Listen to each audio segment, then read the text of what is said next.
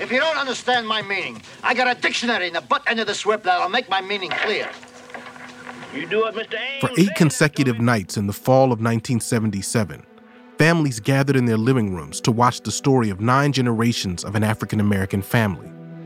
The story starts in Africa, but spends most of its time exploring their lives under the brutality of American slavery.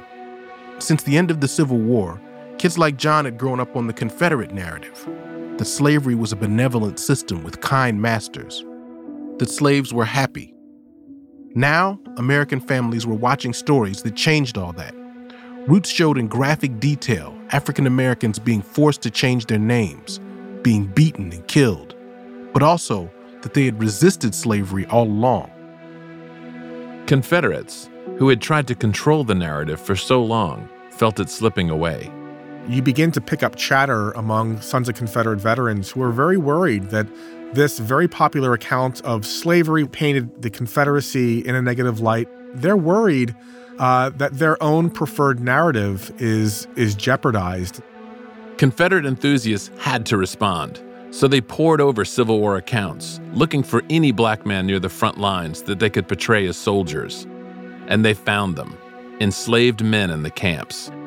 One way they can do that is by starting to talk about these camp slaves as soldiers, right? As full soldiers in the Confederate Army that served in integrated units from the very beginning of the war. So they rewrote these men's stories to fit their narrative, and they circulated these revised histories among themselves, in Sons of Confederate Veterans meetings and other rallies. And eventually, they got the story out of their private clubs and into the media. In the nineteen nineties, there were two Washington Times features that suggested there were black Confederate soldiers. And the story started to gain traction in other places with even bigger audiences. After the break, the story of black Confederate soldiers finds its way onto popular television. Welcome to Antiques Roadshow. Hi, I'm Mark Wahlberg, and we've got thousands of people here who brought their items from home all the way to the appraisal table, and that's no easy task, and some people got...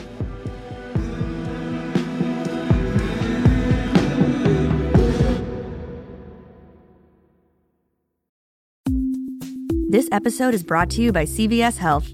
Are you worried about mom or dad falling?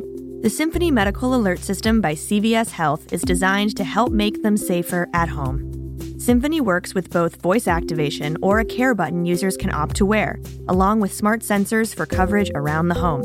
With twenty-four seven emergency response and a streamlined app, you can monitor your loved one's well-being for enhanced peace of mind. Terms and conditions apply. Learn more about Symphony at cvs.com slash symphony or find it at your nearest C V S Health Hub.